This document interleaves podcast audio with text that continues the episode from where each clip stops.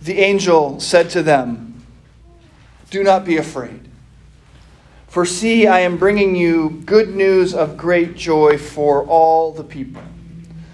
To you is born this day in the city of David a Savior, who is the Messiah, the Lord. Please pray with me. Dear God in heaven, we ask you to join us here this morning in this place, and we trust that you are here with us.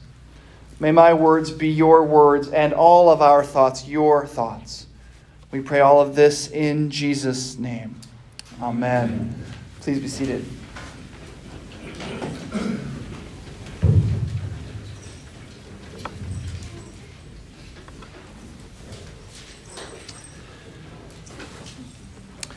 On Christmas Eve, almost everywhere on earth, the gods were thought to be many and undependable.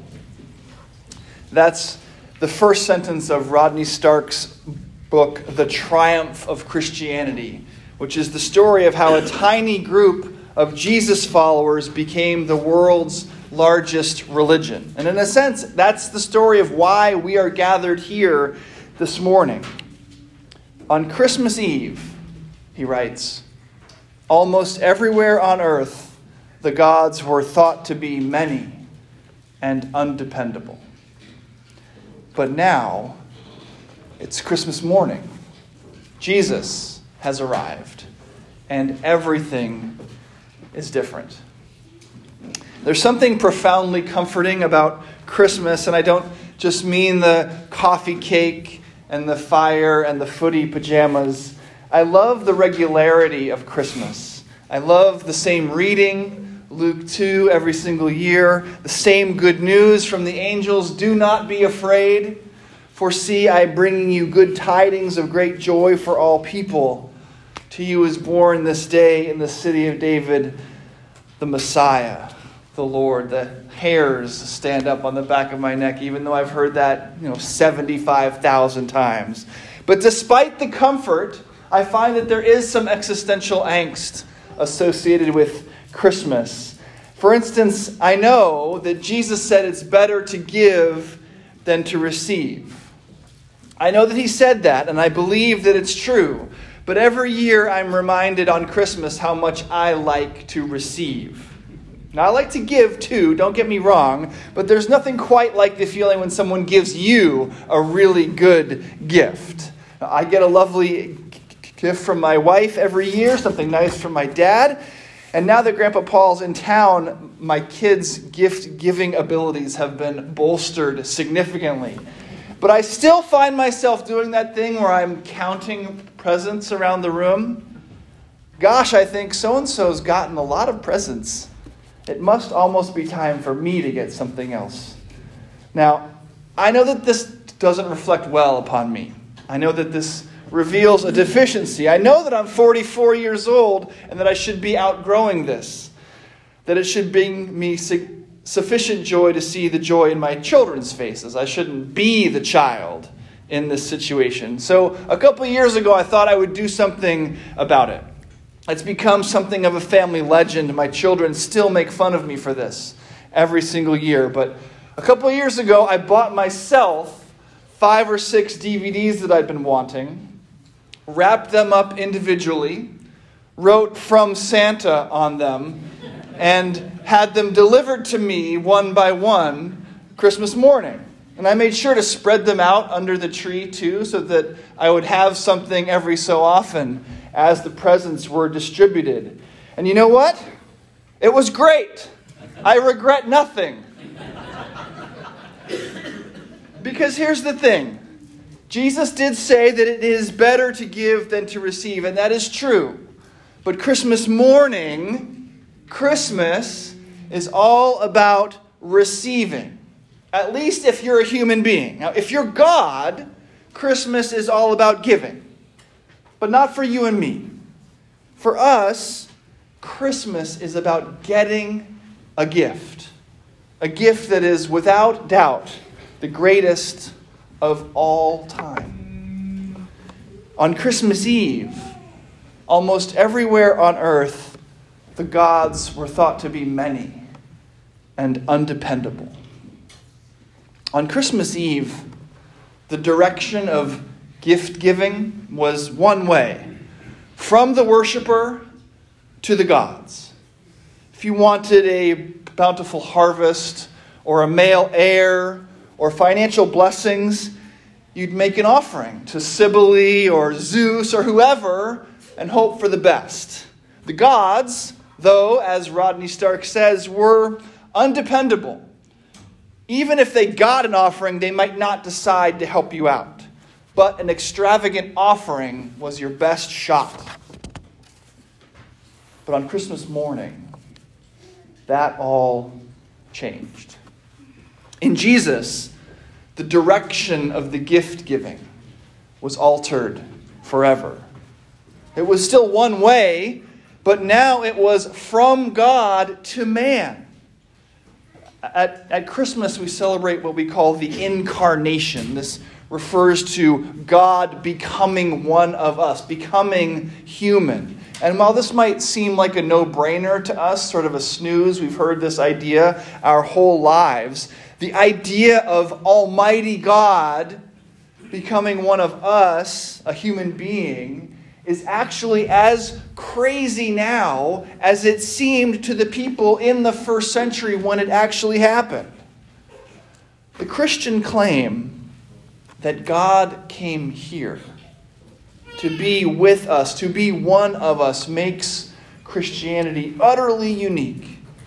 Every other religion sets up a paradigm in which the worshiper has to get to God to purify him or herself, either by acts of devotion or sacrifice, self denial, hours of meditation, anything to approach the gods. In short, you get to God through good works. Through work, people get to the gods. Only Christianity offers a God who comes to you.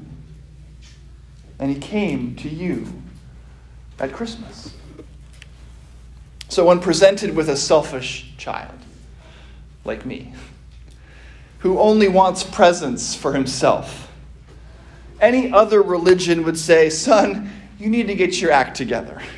You need to get your head around the true meaning of the holiday, do some meditation, some prayer, redouble your efforts to be less selfish and more giving, and maybe one day, when you're doing a bit better, God will bless you. Maybe then you'll deserve to actually get a gift. You'll get what you want when you give God what He wants. But the Christmas message, the message about Jesus, is so much more comforting than that. It's a message for the selfish children of the world, it's for sinners. Do not be afraid, said the angel.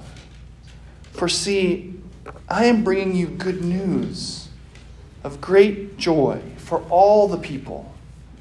To you is born this day in the city of David a Savior who is the Messiah, the Lord.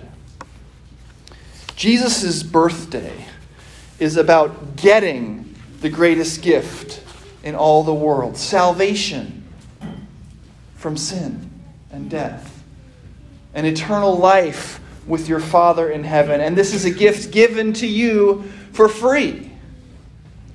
Counterintuitively, you'll never be able to give anyone anything with a pure heart. That is, without just wanting something in return. You'll never be able to give anyone anything until you understand the no strings attached nature of God's love for you expressed in Jesus Christ. So celebrate. It's Christmas. It's the time when humanity got a gift it could never and would never deserve. And so, one more time. In that region, there were shepherds living in the fields, keeping watch over their flock by night. Then an angel of the Lord stood before them, and the glory of the Lord shone around them, and they were terrified. Why were they terrified? Well, angels seem to be a terrifying presence in the scriptures. Anytime an angel appears to anyone, its first words are, Don't be afraid.